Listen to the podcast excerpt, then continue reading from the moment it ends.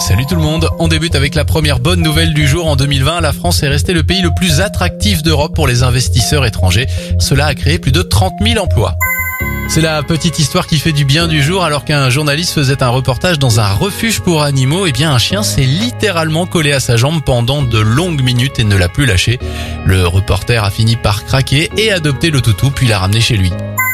Enfin, direction Leicester en Angleterre où 479 abribus ont été végétalisés afin de protéger les abeilles et favoriser la biodiversité locale. Ces nouveaux abribus ont un toit recouvert d'herbes et de fleurs sauvages. Bravo c'était votre journal des bonnes nouvelles. Pour le réécouter, direction maintenant notre site internet et notre application Radioscoop.